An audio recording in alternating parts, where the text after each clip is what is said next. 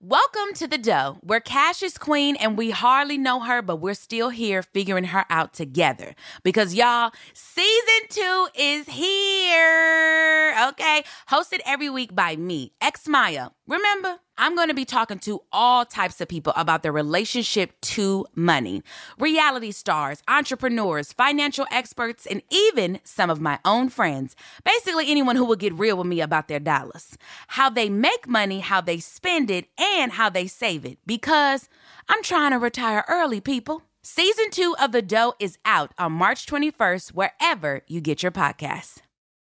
Join us on Archetypes, a dynamic podcast hosted by Meghan, the Duchess of Sussex, as she digs into the labels that try to hold women back.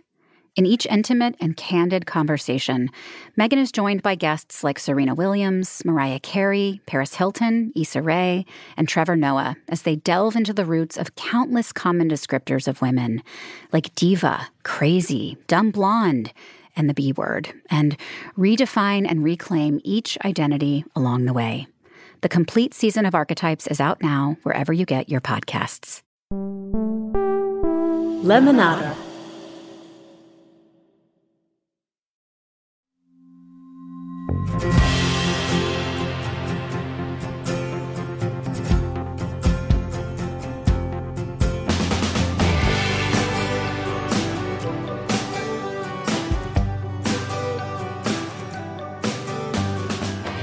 Welcome to In the Bubble, last episode of the year.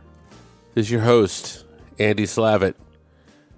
Thinking back a year ago, what was going on a year ago? A year ago, we were beginning a pretty severe winter wave here in the United States. And we were also just getting the first vaccines into people's arms.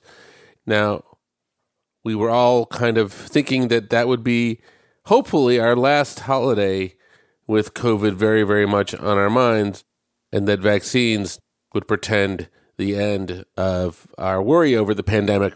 I even had an episode at the end of last year with a number of people, ranging from Anthony Fauci to Larry Brilliant to others, and said, What do we think 2021 will look like? I'm going to play a little bit of that for you right here. My prediction for 2021 It'll come in like a lion and go out like a lamb, from hellish to pre pandemic ish. The first few months are going to be unbelievably difficult. But by the end of the year, we are going to have hope and positive change, and we'll be approximating a new normal. By the time we get to the middle and end of the summer, we'll have that proportion of the population vaccinated that we can really start thinking about returning to some form of normality. Now, as you just heard, it was representative from those couple voices you just heard. Everybody thought that we would start out bad in 2021 and get progressively better, and that by the end of 2021, um, we would be in really good shape. Uh, that's not where we are. Newsflash: everybody was wrong. Everybody was wrong. So we're going to do it again. We're going to do it again. We're going to ask a similar group of people to tell us what 2022 is going to look like, and you have reason to be skeptical because last year we didn't do so well. In fact, we didn't really predict what was going to happen. I, at the last year ago, was predicting that I was going to be spending the next year in California. I was wrong about that too. Lon and I were just getting up and moving a year ago, and it was about just after Christmas that I got a call from the White House disrupting my plans. Now, like history repeating itself, I talked to the White House again today, and um, I will assure you that this time I was more effective in saying that I was not going to go back.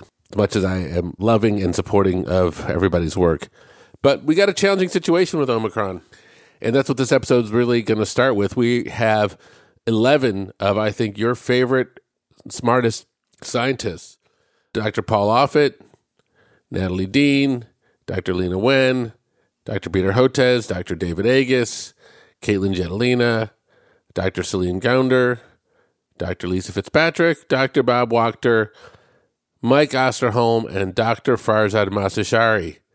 Um, these are names that we all probably know by now because they are some of the smartest leading scientists and voices. They have all been under the bubble before. They've all been really many places. Some uh, have advised and continue to advise policymakers. Some are frequently on TV. Many write books and write things. And I asked them each to respond to five questions. And they are the five, I think, toughest and most important questions that are on your mind. So we'll dig into this with folks right now. And I hope it brings you the information you need to get through another concerning, challenging period. And then at the end, I, I will wrap up with uh, my own views. Okay, here goes. Question one. The first question we asked this group of scientists and physicians is to describe what we're likely to see of Omicron in the US. When would a wave start? What's the rate of spread and severity likely to be? And how long will it last? And we're going to begin with Dr. Mike Osterholm, who's the director of CIDRAP. I don't even remember what that stands for, but it's just called CIDRAP at the University of Minnesota. And then everyone else will introduce themselves, and then we're going to go do the other questions they're going to answer in the exact same order. Michael, what saith you? I believe that the Omicron wave has already started in the United States. The rate of spread will be remarkable, with it peaking likely sometime in early to late January. At that point, I believe case numbers will drop off precipitously. It's unclear how long it will last. It's very likely that Omicron could become the dominant variant, uh, eliminating Delta as an important uh, variant in the United States. Hi, this is David Agus. Omicron in the United States is just beginning. It's clearly in most states in the country and going up at pretty significant rates on a daily basis. If we look at what happened in the United Kingdom, which has a higher rate of vaccination um, than we do and a higher rate of booster shots, um, the, the doubling time enabled there to be 40% of cases or so in, in several weeks. And I think we're going to see that here in the United States, where we start to see peaks in the first to second week of January, and hopefully we see declines by the end of January, beginning of February. The real question is Is the illness associated with Omicron uh, significantly less or equal to what we've seen with other strains of the virus? And the true answer is we just don't know yet. There's some initial data out of South Africa that certainly looks very encouraging in that regard, but there are some differences between prior COVID exposure in South Africa and here in the United States um, and reporting is is not 100% accurate. So we have to wait until we get data by the end of the week from the United Kingdom and Denmark. This is Dr. Celine Gounder. I'm an infectious disease specialist and epidemiologist at the NYU Grossman School of Medicine and Bellevue Hospital, and I'm the host of the Epidemic Podcast. Assuming we follow the same pattern as what we've seen in South Africa, uh, that will entail a rapid spike in cases and then also a pretty steep decline thereafter, with a wave lasting maybe two months or so. Uh, so we're looking at maybe an Omicron wave. Uh, rising in December, following um, towards the end of January or into February, uh, with most of the Omicron cases in, in January.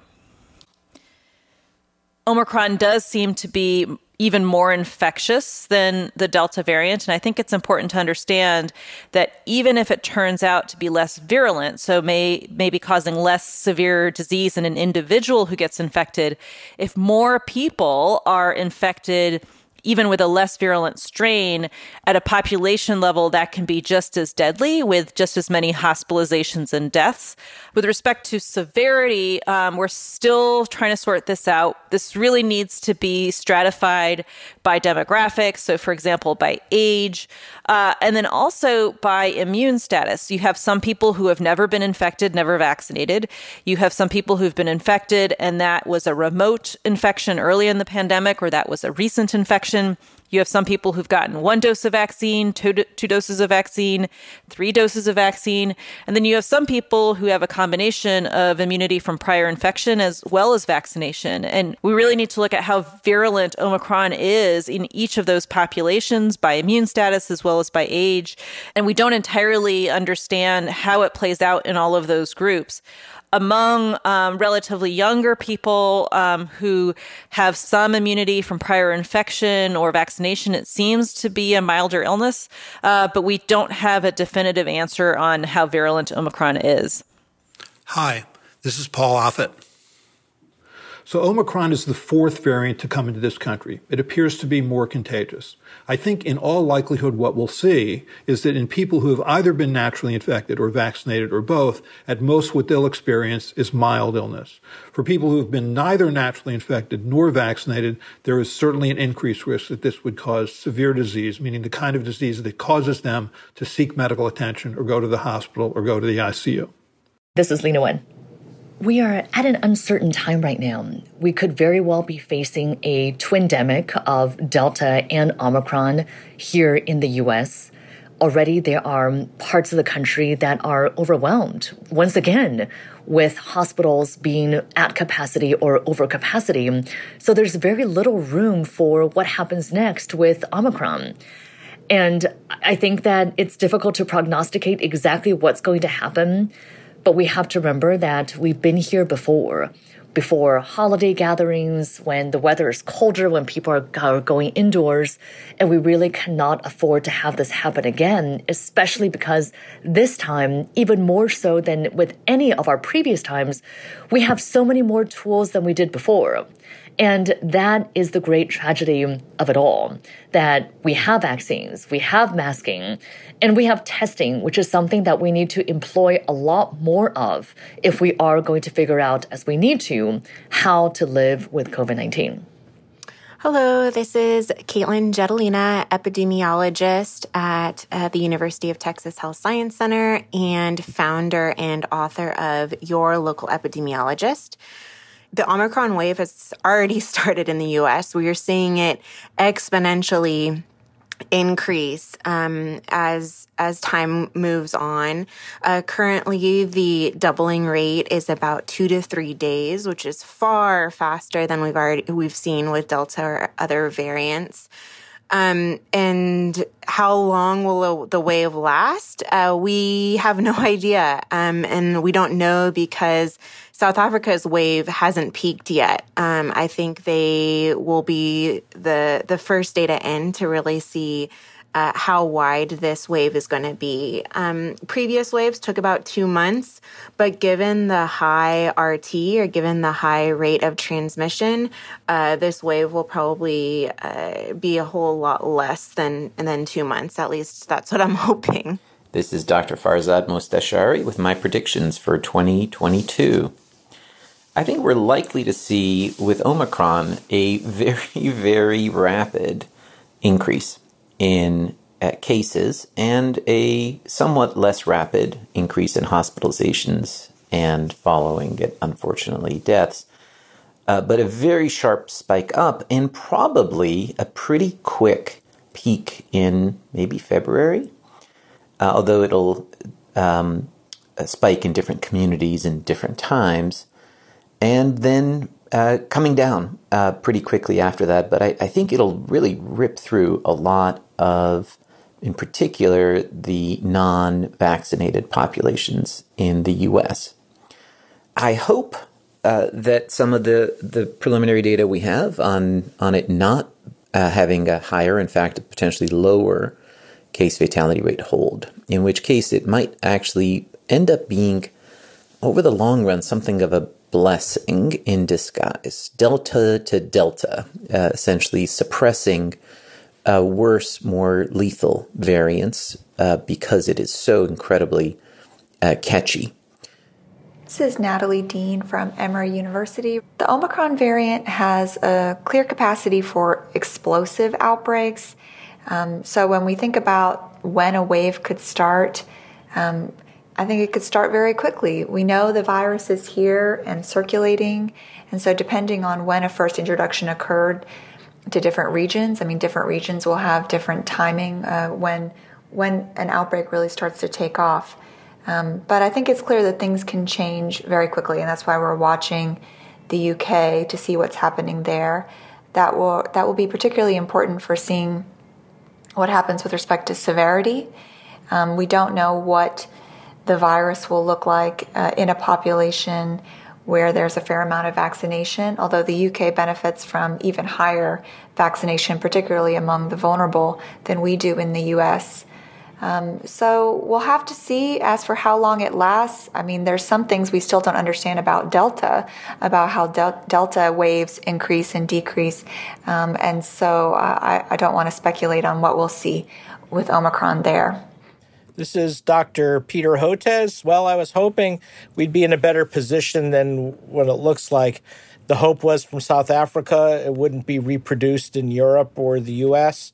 But unfortunately, seeing what's happening in the United Kingdom right now, I think we have to assume that we'll see something similar. So, this was true of Alpha, this was true of Delta, it'll be true of Omicron. Historically, it's been about a four to six weeks uh, delay. And so I think we can expect a, a, a another uh, Omicron surge. It seems to be outpacing uh, Delta in the UK. I don't know if that'll happen or happen right away. So I think we'll see a twin epidemic uh, at least for a few weeks. And, and this will all then presumably start up in January. And um, one of the things that I'm worried about, uh, Andy, is the fact that um, this will be a time when many of our healthcare providers have waning immunity even after their third immunization based on some data we've seen in Germany. So I'm worried and fearful that we're going to have to think about the possibility a lot of healthcare providers are going to become uh, ill with symptomatic COVID. And I think we need to think about a, a fourth uh, immunization. Hi, this is Dr. Lisa Fitzpatrick. You've heard me before on In the Bubble talking to people as Dr. Lisa on the street. I think the wave has already started. The problem is we are always so behind. So by the time we recognize these variants, they've already been circulating for a long time. So we found out about this because the South Africans sequenced the virus, and we don't have this capacity everywhere. So the more we look for it, the more we'll find it. So I suspect there's way more Omicron out there uh, than we know about. What gives me hope about that, though, is that we have not seen a drastic increase in hospitalizations or deaths. Sure, some of the hospitals are filling up, but these are mostly unvaccinated people still, which suggests to me that Omicron is not more virulent. Even though it seems to be more transmissible, it doesn't seem to be making people sicker or killing people, which is the great news. Hi, this is Bob Wachter, chair of the Department of Medicine at UCSF and ex interim host of In the Bubble. Obviously, it's hard to know for sure, but the uh, spread is so fast and the doubling time is so short that it looks like we'll begin to see the impact of Omicron in the US in late December. Uh, but the full brunt of it won't come until mid to late January. There are some early indications that it may lead to a big rise in infections and then peak and fall. If it's really twice as likely to infect people as Delta, which is what it's looking like right now, many people will catch it in January and February, and it might burn itself out as it strikes most vulnerable people. We're beginning to see some evidence of that in South Africa. The trick, of course, is parsing different types of vulnerability. Unvaccinated, uninfected people, and there aren't that many of them left, are the most vulnerable. The least vulnerable will be those who are fully boosted uh, and or fully immunized and have also been infected previously.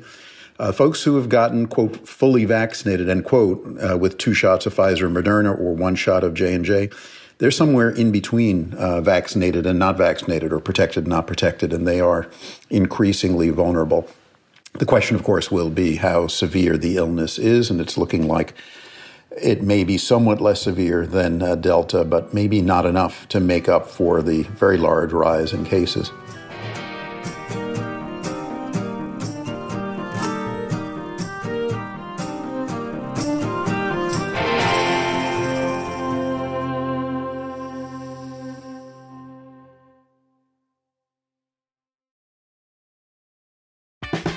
There, it's Julia Louis Dreyfus. You may know me from my podcast called Wiser Than Me, where I talk to older women and get their wisdom from the front lines of life.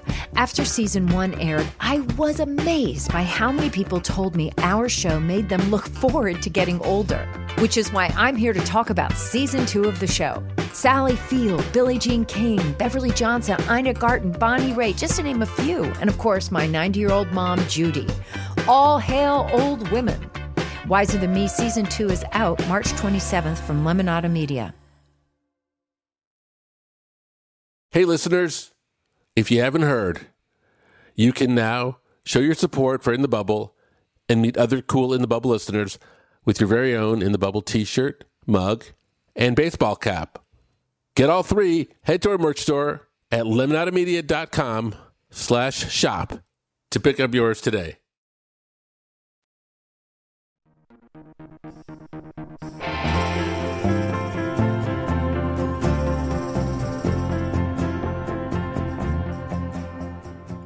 All right. Question two. Same group, same order. What will be the big scientific developments of 2022? Consider vaccines, boosters, therapies, etc. Start again with Mike Osterholm. In my mind, the most important scientific development of 2022 that we must have is improvement on vaccines, and particularly in terms of long term and durable immunity studies addressing that and pan coronaviruses, vaccines in general, will be a very important part of this next year's research agenda. Well, the first is going to be the introduction of the Pfizer uh, drug. So it's not a perfect drug in that its bioavailability is challenged, but the data to date really look encouraging in that you're seeing uh, around a 90% reduction in serious illness and hospitalization in people who take it within five days of symptom onset. And that's a pretty dramatic result that will make everybody's shoulders come down in the country because we're going to be able to effectively block hospitalization. And that's what we're worried about, right? Hospitals fill up, care begins to decline significantly, and the outcome is worse among COVID 19 patients. And also, obviously, other diseases, cancer, heart disease, et cetera, are ignored. And so I think the big advance will be that. Um, secondarily, we are obviously uh, have plenty of vaccines at the present time, and the question is going to be the booster campaign at that point, and that I think remains to be seen. I am hopeful that we'll make headway in 2022 on developing a pan virus or um, pan beta coronavirus vaccine that would protect us against all of the SARS CoV 2 variants currently in circulation or that might arise, emerge in the future, as well as uh, other uh, beta coronaviruses like SARS and MERS and others that might also emerge in the future. I think the biggest scientific accomplishment would be a vaccine that is given by the intranasal route, because that kind of vaccine would be much better able to prevent mildly symptomatic disease over a longer period of time and therefore decrease shedding to a much greater extent than vaccines that are given as a shot can do. Vaccines are undoubtedly the biggest scientific development of 2021. I believe that for 2022, we will see a combination of the following that will allow us to better live with the pandemic. First, we need to have vaccines available even for younger children. Children of my kids' age, ages one and four, really need to get vaccinated too so that their families can return to some element of pre pandemic normal. In addition, therapies, especially oral treatments, will be important for us to learn to live with this coronavirus to reduce the risk of it being something that's existential to something that we can manage. And finally, testing. We know that vaccinated individuals, even people who have had boosters, can still get infected with COVID. The risk of doing so is much lower. However, to really be sure, adding testing as an additional level of protection, additional layer of protection needs to be essential. You know, I think there's going to be a ton of discussion, scientific discussion over the need for an Omicron specific variant uh, vaccine. And I am, I'm not convinced yet that we're going to need one, um, but that doesn't mean others are not. And so I really look forward to that scientific discussion. I hope that more therapies come out. We just got some really great news about the Pfizer antiviral. And so I'm hoping more will come out um, because we could really use all the help we can get right now with this uh, this uh, winter winter season and um, early spring. In terms of big scientific developments, I, my hope is that we will be able to scale up production of the uh, small molecule pills. So the the Pfizer drug that is shown to be almost ninety percent effective at preventing hospitalizations and deaths.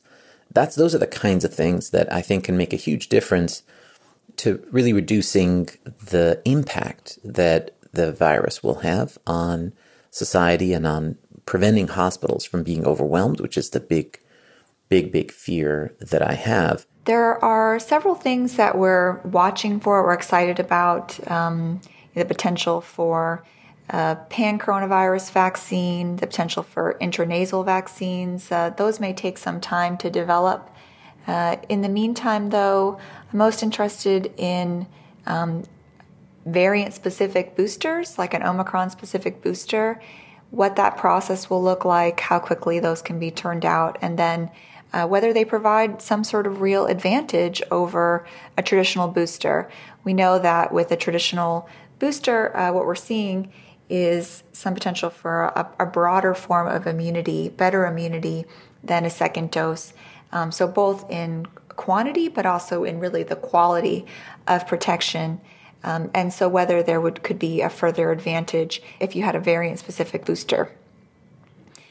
The other scientific developments I'm interested in really relate to understanding what combinations of vaccines work best.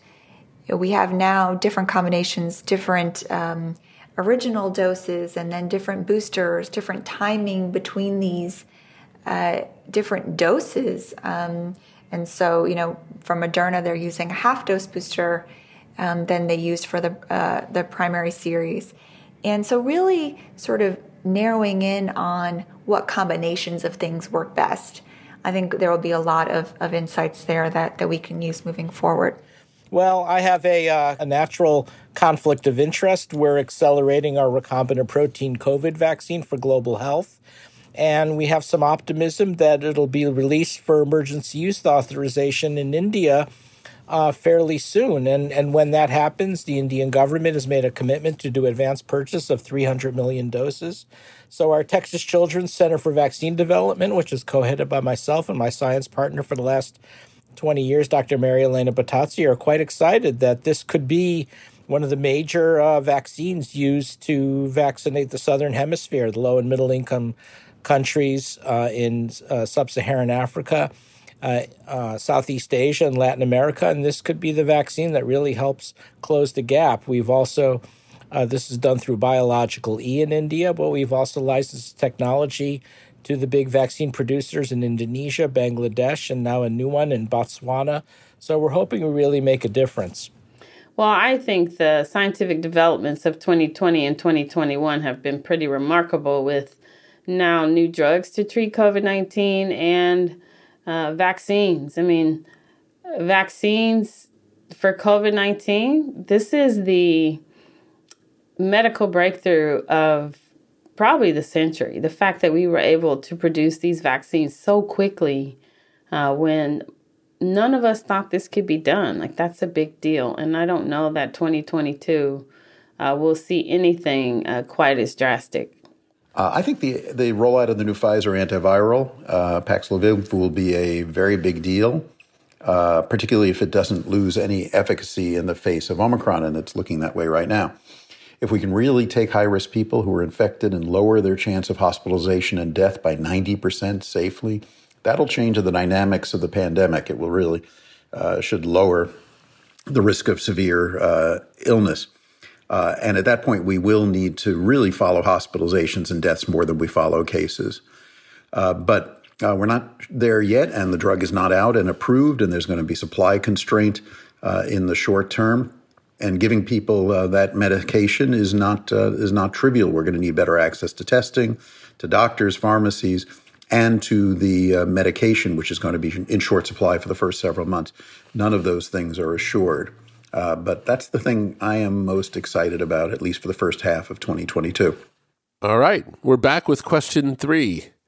Question three is How do you expect you and your family's behavior to be modified, if at all, in 2022? And what do you recommend for others? Start again with Mike Osterholm. If, in fact, Omicron moves through the population quickly, as I suspect it will, I think the primary modification in our family's behaviors will be that associated with the next uh, month and a half. At that point, it's very likely that should Omicron uh, pass through our communities and develop uh, what at best will be a low level endemic rate of transmission, I think many of our behaviors will go back to that of pre Omicron and particularly pre COVID in general. That also means that we will continue to remain vaccinated. You know, 2022 is going to be an era of where we're invading each other's personal information. You, you, know, right now, I, myself, and my children, we're getting together with friends who have been vaccinated and who have had boosters. So, asking people, have you been vaccinated? Have you had a booster? Critical. The role of the antigen test. At our Thanksgiving dinner this year, we did antigen tests on all of the family that came right before they came in the house. So, we were able to have some degree of uh, certainty that there was low risk to these exposures. And I think more and more we're going to have antigen testing as part of our routine for get togethers here in the United States.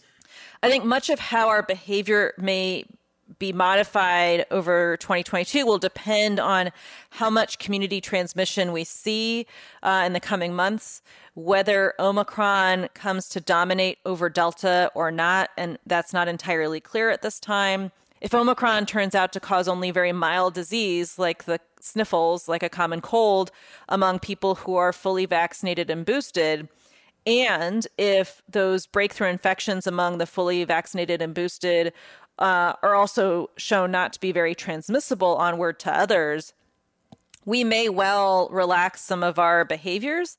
But I, I think um, some of those um, factors remain to be seen. Um, I think there are two reasons um, to wear masks and to use some of these other mitigation measures, one of which is to protect ourselves, and then the other is to protect others against us, should we be, um, perhaps unbeknownst to us, carrying the virus. And so I think it's really important to determine whether the Omicron variant is virulent eh, or only causes mild disease in individuals, but also if you are double vaxxed and boosted and you have an Omicron breakthrough infection, how likely are you to spread that onward to others? Well, certainly our family's behavior has already been modified. Um, we're much more likely to go into a room with with uh, many people and knowing that they're all vaccinated, wouldn't wear a mask. But for the most part, whenever we're in a large group of people and we're not sure that everyone's vaccinated, we continue to wear a mask.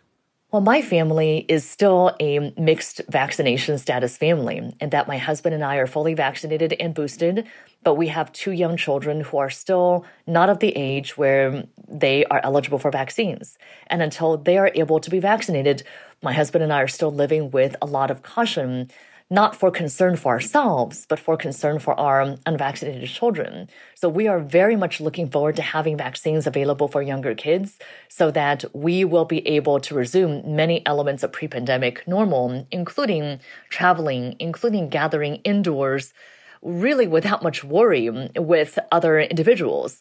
Right now, we are able to gather with others, but we would make sure that we're tested in advance. We're still being quite limited when it comes to our travel because we don't want to have to quarantine afterwards before seeing our own children. And those are the behaviors that we're very much looking forward to not having to do anymore once our children are able to be vaccinated. So I think this is important to answer with some context. You know, my husband and I are fully vaccinated, which includes getting the booster shot. I, the the challenge is right now for my little family is that our girls aren't. Um, I have a two and a half year old and a fourteen month old, and so you know our behaviors are going to be continued to be modified until they can get fully vaccinated, which is hopefully early spring. And so what that means is um, they're still going to childcare, but all their teachers are fully vaccinated. Their teachers are still wearing masks inside. Um, we try and be as careful as possible. We don't go to crowded indoor areas with my girls. Like, you know, we don't go to indoor trampoline parks, for example. But we certainly go to the grocery store still um, and do, you know, a little more of the moderate risk activities. But I think once they're fully vaccinated, um, we can start going back to normal, especially if we can get transmission down in the United States and uh, have um, not overwhelm our hospital systems. Um, but I think that really is to be determined. I think in terms of our behavior, uh, how that changes, basically with a virus variant that is this catchy, herd immunity fails. It's no longer a realistic option. So, I mean, another way to put it is it it's really you sh- your concern shifts away from society to yourself. My recommendation for others is obviously get vaccinated. Um, if you're not vaccinated, you know you really are you're gonna get it. Um, and you know, better hope that that you're not uh, one of those who gets a severe case. The population that I'm most worried about in this scenario are the at-risk and immunocompromised. And I think where they are in residential facilities like skilled nursing facilities, we absolutely have to get them boosted as soon as possible. And it's just unacceptable, the slow rate.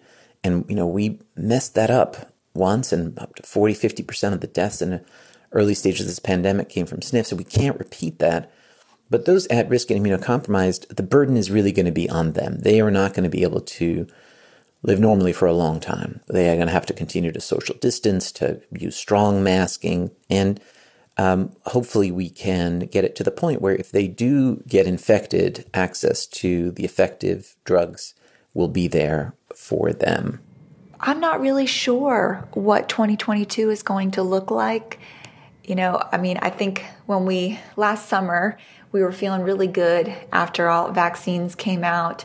But then we had Delta, and it really forced us to reevaluate some things about, you know, what the future was going to look like. And I kind of feel like we're at this same point where we have Omicron, and we're really not sure uh, what's going to happen. But there is definitely, you know, there's a, a real capacity for um, to things for things to go poorly, unfortunately. So when I think about me and my family's behavior, we're already reasonably cautious. I mean, we figure out what we prioritize in our life, and that is that's spending time with family, spending time with um, close friends. But you know, we do that just uh, sort of in a one-on-one setting rather than going to a crowded restaurant or you know, going to a, crowded setting where we can, we spend time outdoors. But, you know, we've figured out what we prioritize and we're willing to accept some risk for that. But in general, um, I, you know, I'd expect things not, not to change too dramatically until I really, until we really feel comfortable in our, in our surroundings. It really depends on how this next big surge goes uh, in January. And so for now, trying to, uh, at home and with family, surround myself with uh, ourselves with uh, individuals who are fully vaccinated. And I think that definition will change to three doses. We'll see what happens about the need for potentially a, a fourth immunization and to be mindful and to continue to wear masks when we're indoors. We've been at this a long time. My concern is that people have just decided they're going to learn to live with this and it's just a fact of life. So I don't know that people will modify their behaviors. I think uh, people have message fatigue, and when there's a new variant, people will just say, oh, okay, well, here comes another one. But I don't know that they'll be modifying their behaviors. Um, in the case of my family, all of us are vaccinated, at least in my immediate family. So we don't really have concerns because we're mostly with each other. Uh, but, but we're not in public or in places where we don't know folks. We still mask, and I think um, this is still my recommendation. When you are around people uh, you don't know, you certainly don't know their vaccination status, um, we should continue masking. I expect to remain fairly careful, uh, in part because I'm 64 years old and, and a little bit wimpy. Uh, and for me, that involves things that really aren't that big a deal. It mostly involves wearing a good mask. I've really switched to wearing N95s when I wear a mask. Uh, this might change if Omicron proves to be much more mild uh, than Delta and it takes over as the leading virus, and or if the Pfizer or similar drugs make the possibility of severe illness much more remote. I might become uh, a little bit more uh, uh, open to doing things. I'm still comfortable flying, again, with an N95. And whether I'll eat indoors in a restaurant is totally predicated on the level of surge in a community. I will still do it in San Francisco, but probably uh, will stop fairly soon if the cases go up and if Omicron enters our world in a, in a bigger way.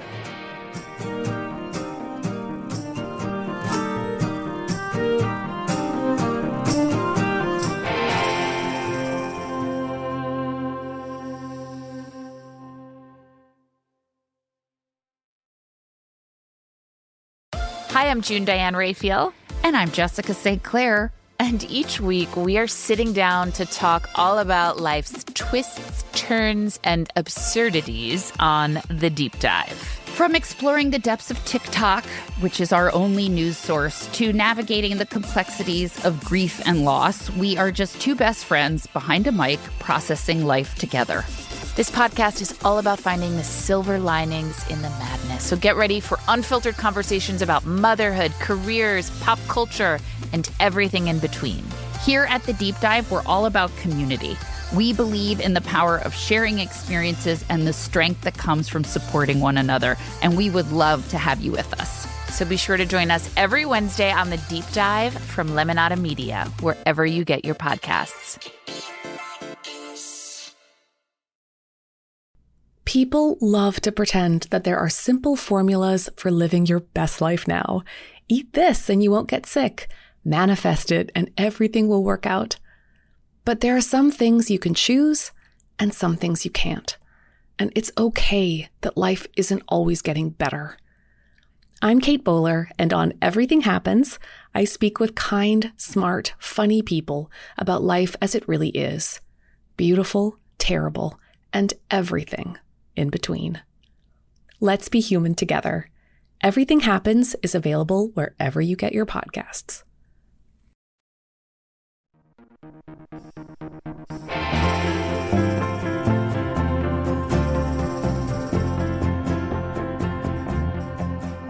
Question four What should be the top policy priorities for the Biden administration and other policymakers right now? Again, we'll start with Mike Osterholm. Top priorities for the Biden administration at this point must be determining how to respond to the Omicron variant uh, transmission. What happens if we have a very large number of healthcare workers who become infected in what is already a very limited and tight healthcare worker market?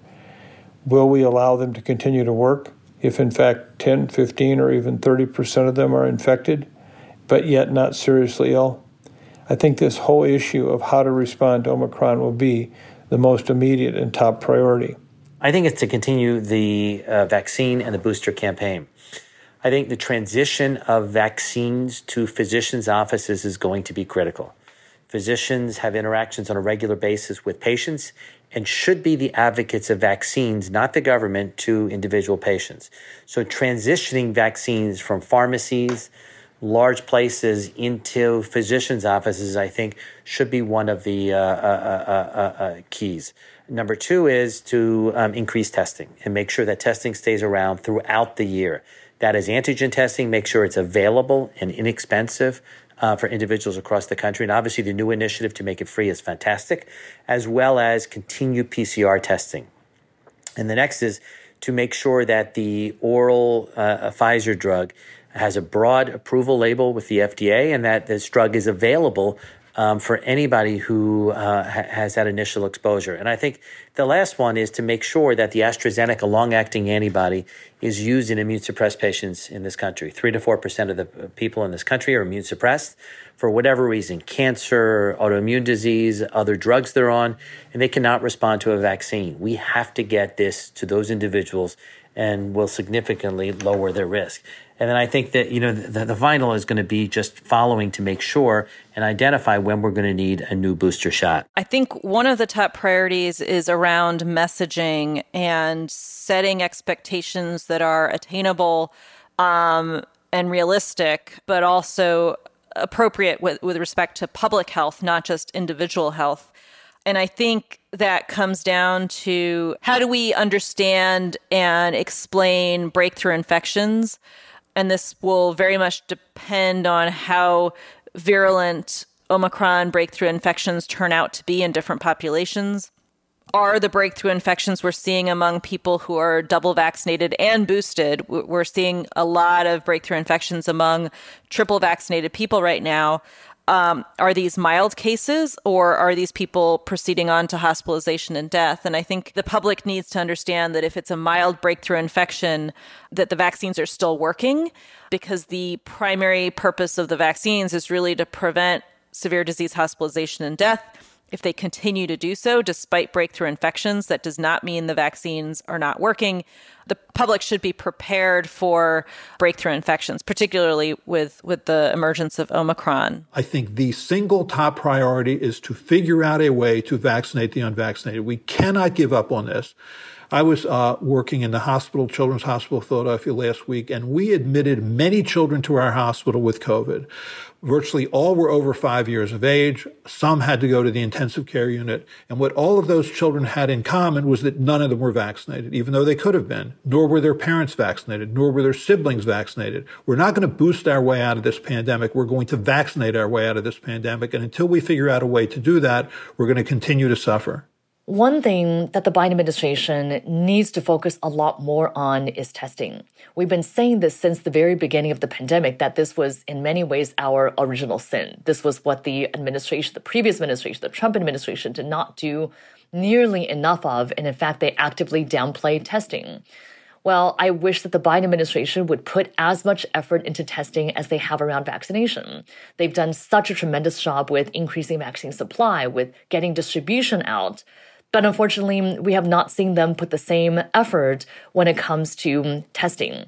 We need to get to the point where there is testing, rapid testing, at home testing available to all Americans at least twice a week so that it becomes the norm for kids to be tested before school, employees to be tested before work, for people prior to and during conferences and after get togethers to get tested, for friends before getting together for dinner to get tested. We need to get to that level in order for us to truly manage COVID 19 risk, especially as we will be living with this for the foreseeable future. So, if I were advising the Biden administration, um, you know, I really like how they've gotten on top of boosters um, and uh, a little bit of testing. I will say that I was very disappointed the Biden administration, um, the biggest reimbursement program was through insurance.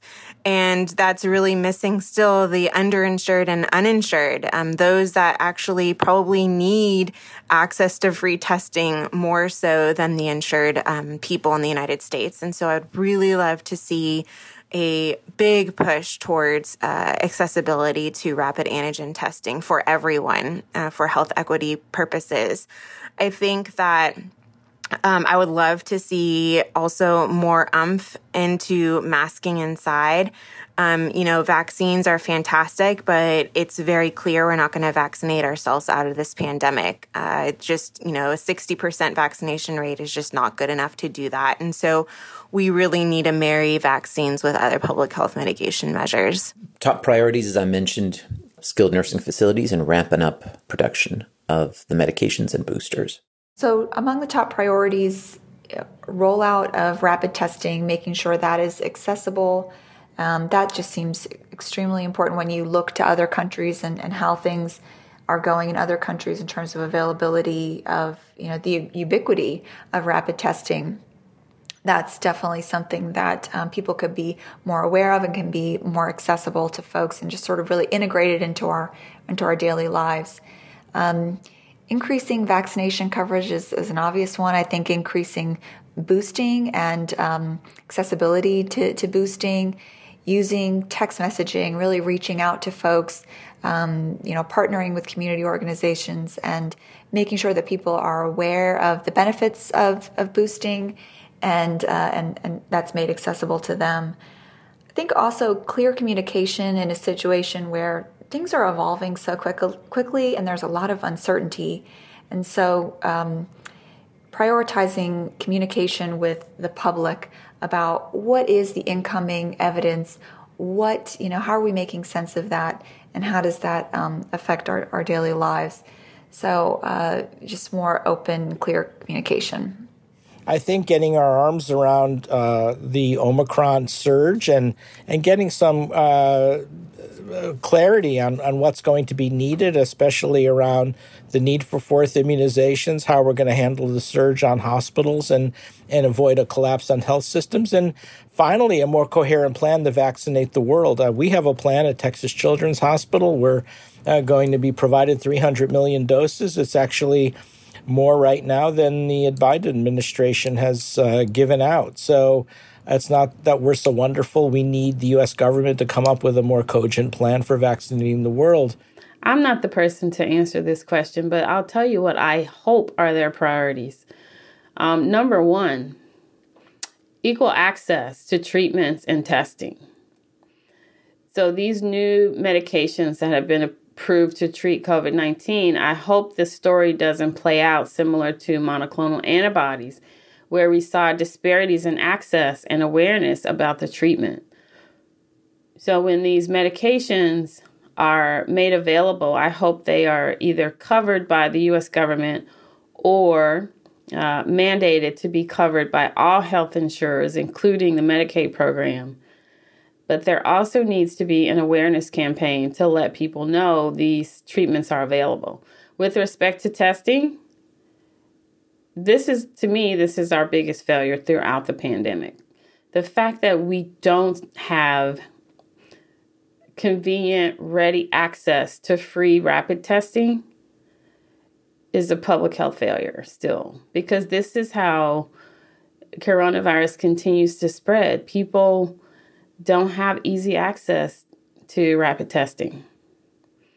So, and if I had to prioritize the treatment access versus testing, testing would be number one, number two, and number three in helping people understand how to access testing and why it's so critical that people identify coronavirus infection. Uh, the problem is there are lots of priorities. Uh, they have to try to do everything they can to get everyone possible boosted.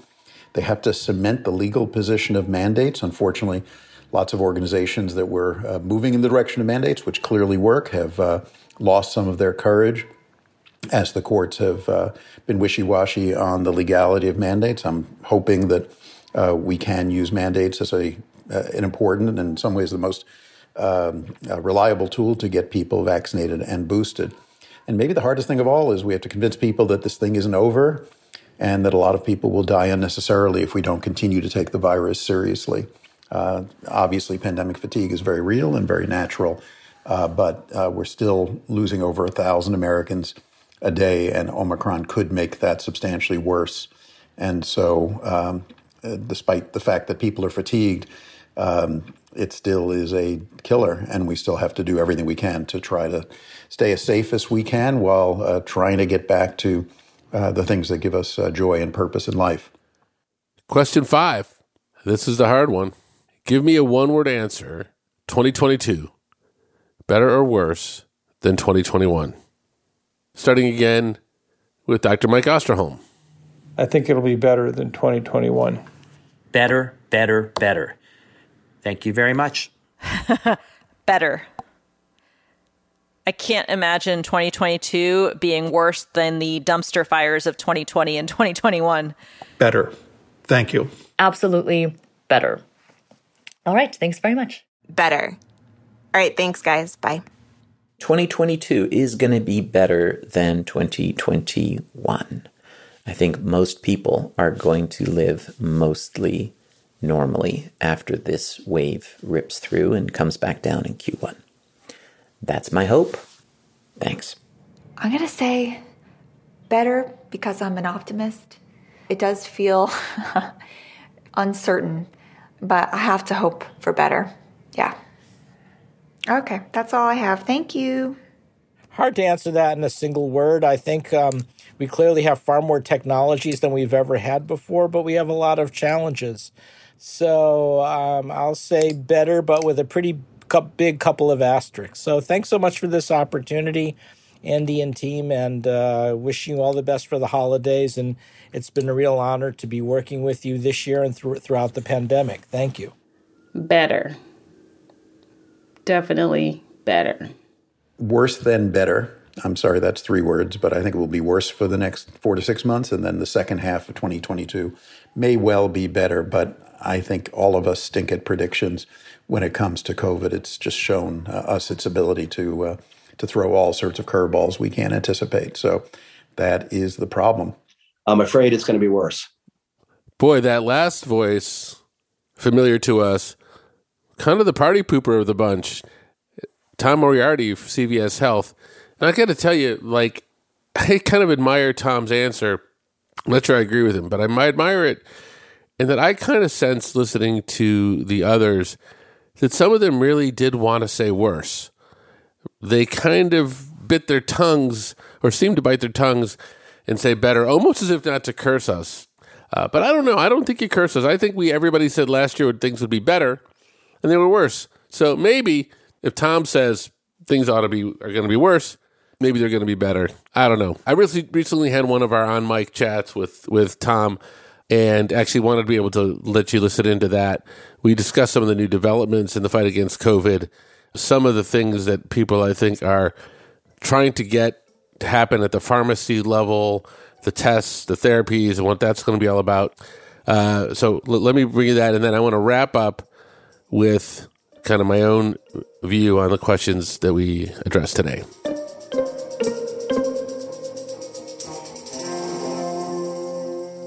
Okay, how you doing, man? I'm great. How are you? Good, good, excellent. Well, let's get into this. You obviously have so much to do with how we work ourselves through these various challenges that come our way. The latest challenge, of course, is called Omicron. And I'm curious if you could take me through your thinking about Omicron and how, you know, when it first hit you, what races through your head in terms of how do we have to respond as an organization? Yeah, no. So obviously, uh, a lot of time being spent on that, Andy, and it's great to be with you again. Um, what we're focusing on is clearly how quickly the variant is spreading. Uh, the WHO came out talking about how it's the fastest spreading variant that they've ever seen. It's now in some 78 countries already. And if it's not identified in a country, it probably is there already. They just haven't identified it yet. For us, the biggest issue is, as I think for most folks, is the efficacy of the, the existing vaccine protocols. Um, and you've seen Pfizer's work and, and some work coming out of the UK that talked about the first two uh, shots maybe not being nearly as effective as you need it to be, and the importance of getting that that booster. I'm really glad you pointed that out. Uh, we have about you know 26 percent, about just shy of 50 million people who've had their third shot, and you know I think the hard thing to make sure people understand is exactly what you said, which is what you felt like you needed with two shots a couple months ago really needs to be three shots now that we have Omicron. So when you think about the readiness that you've got to have and the access to booster shots, et cetera, uh, how are you feeling about the ability of people who want to know, like, okay, I want to get a booster, can I get one? Yeah, there's there's plenty of supply, so supply is not an issue. Um, obviously, with um, the amount of folks now who need to be boosted, uh, you do need to plan ahead. Um, there clearly will be uh, boosters available for you, but plan ahead because um, we're doing now uh, almost 2 million uh, vaccinations a week uh, within CVS. And the role of pharmacy here, not just CVS, but all pharmacy, I think is, is one of the underappreciated things coming out of the pandemic and hopefully something we'll focus on from a public health perspective going forward. Uh, but there's plenty of vaccines, plenty of availability, and you know um, just need to schedule your shot and get it done. Yeah, I mean, I've been reading estimates that we could be seeing a million cases a day at peak. Look, the good news is, in my my mind, we have the tools if we use them.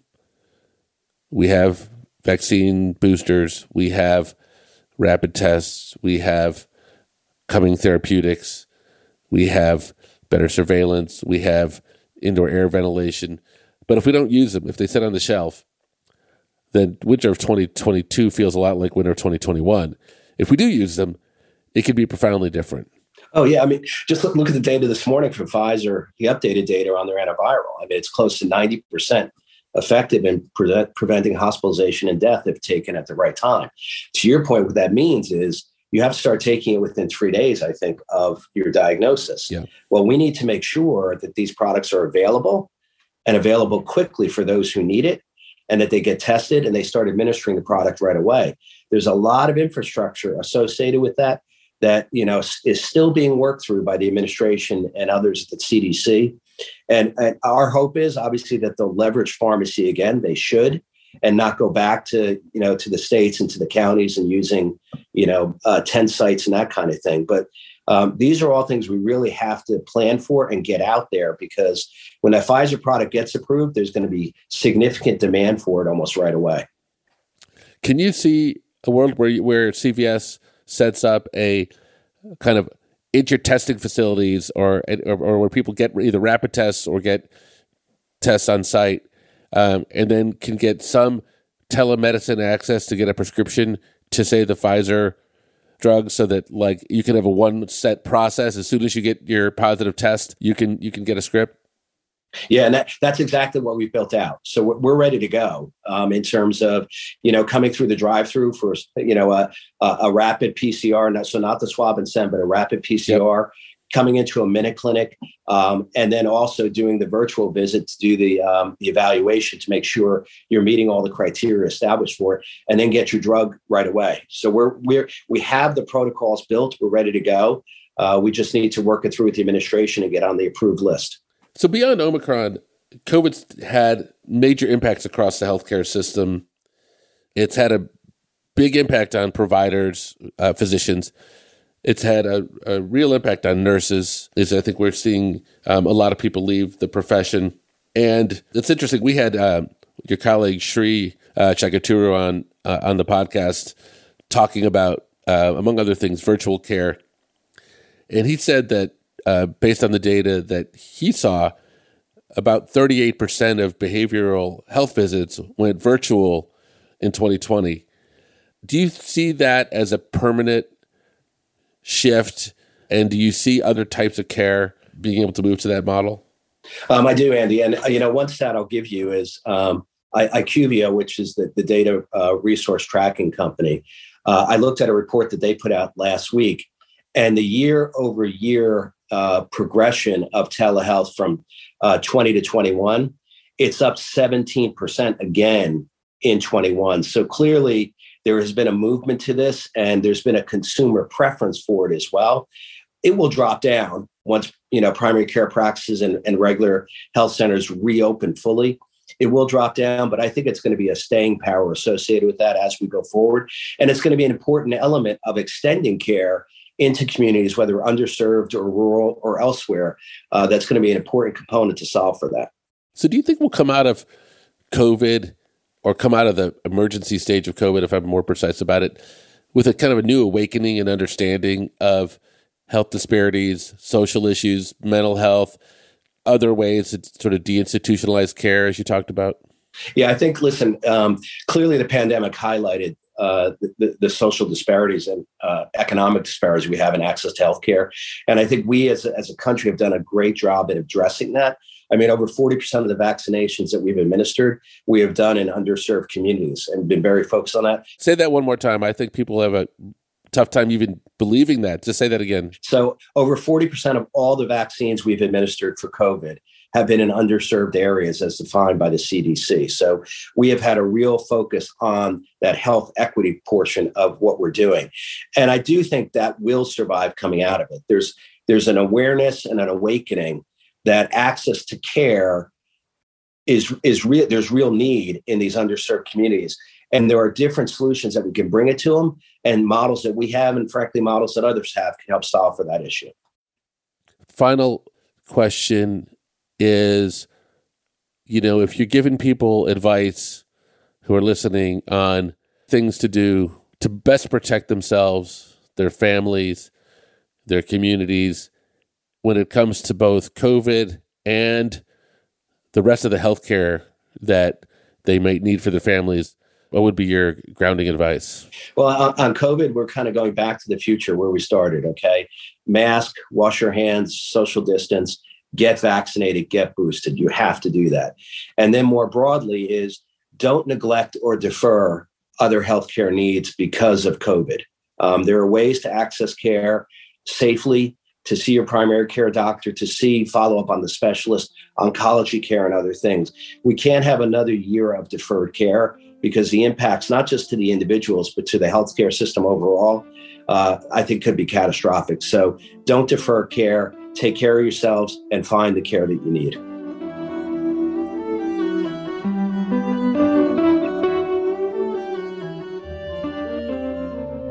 Okay. Thank you, Tom. And thank you to everyone Paul, Natalie, Leana, Peter, David, Katelyn, Celine, Lisa, Bob, Mike, and Farzad. Uh, thank you all. And thank you all for all, all you do. I think you said you you heard some harmonizing around a, a set of opinions. You know, it feels to me like we are really hearing that we're going to see a wave that is already underway, but likely because of the rate of spread to come at us awfully fast. And I think the implication of that to me is twofold. One is very troubled about the state of the healthcare system and hospitals in the first part of the year. If this crush all happens at once, I think happening as it will on the heels of the holidays, happening as it will at a time when people are tired of the pandemic and paying attention to it, will uh, will mean that we could be in for some tough times in January. But I think what you're also hearing is things that grow very fast uh, are likely to come down very fast, and you know, this thing could peak in the third week in January, and we could find ourselves, you know, hospitalizations peaking in February, and really starting to see things drop in different parts of the country and probably drop quite quickly. So, in a good case, in the bubble listeners, we could be coming into the you know February March month with some really positive things: vaccines for kids zero to five, the new Pfizer therapeutic, which I think will be in short supply, but more and more available uh, more rapid tests, and possibly um, a high level of coverage from either vaccines and boosters or even from, from people who are infected by Omicron. We can hope, and we have to hope that it's not as severe as people might think, or even that it's less severe. And we can hope that uh, you know that gives us more coverage. So I think that's really what's in store for us. Good scientific developments for sure, which I think we're going to need because people are tired of, of going through all of this. And I think we will all find the right balance, I'm assuming and hoping over the course of the year in our own kind of behaviors and modifications and so forth.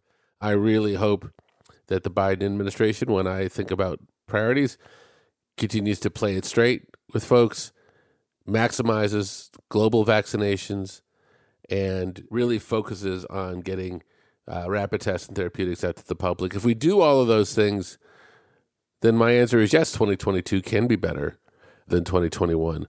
But like everybody else, let's get through a day at a time. I really appreciate all of you being with me and the show all year.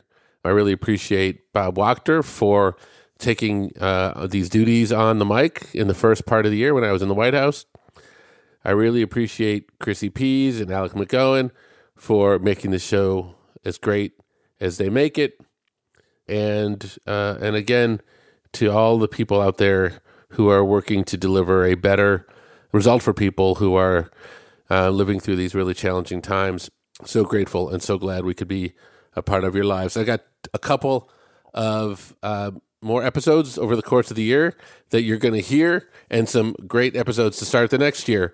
Let me just tell you what those are uh, before we get out of your hair. You're going to hear me on Our America with Julian Castro, and you're going to hear me on another show called I'm Sorry, and you're going to see how sorry uh, I really am. You're also going to get to hear some of my extended conversations with Sanjay Gupta and Ed Yong, the, the great journalist.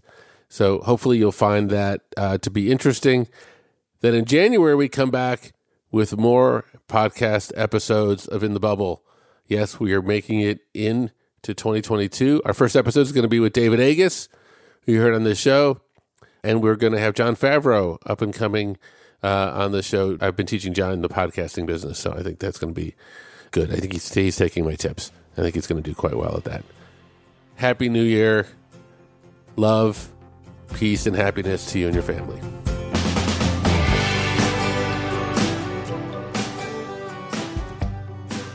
Thanks for listening in the bubble. Hope you rate us highly on your podcast apps. We're a production of Lemonada Media.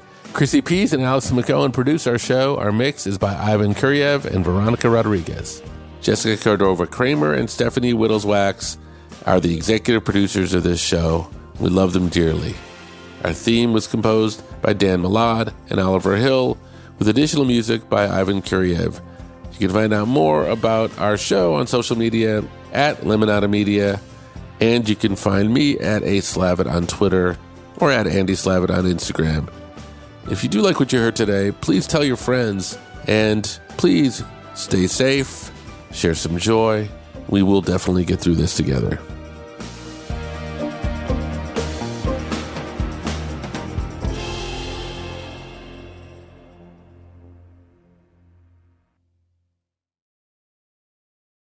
Hey, listeners, I'm here today to tell you about Lemonada Media's newest limited podcast series called Declined. This series takes you through the journey of two exceptional women from incarceration to freedom, ultimately leading to the creation of the Returning Artists Guild, an organization that uplifts the artwork of currently and formerly incarcerated artists across the country. Call Declined is out now, wherever you get your podcasts. Hello, hello, hello. I am Jose Andres. Maybe you know me from my restaurants or maybe from World Central Kitchen, the organization I founded to feed people after disasters. Well, it's time for you to know my podcast, Longer Tables. Each episode, I get to know fascinating people in the most intimate way through food. Stacey Abrams, Yo-Yo Ma, Jane Goodall, Padma Lakshmi. I will answer questions from listeners too. Join me in building longer tables, not higher walls, wherever you get your podcasts.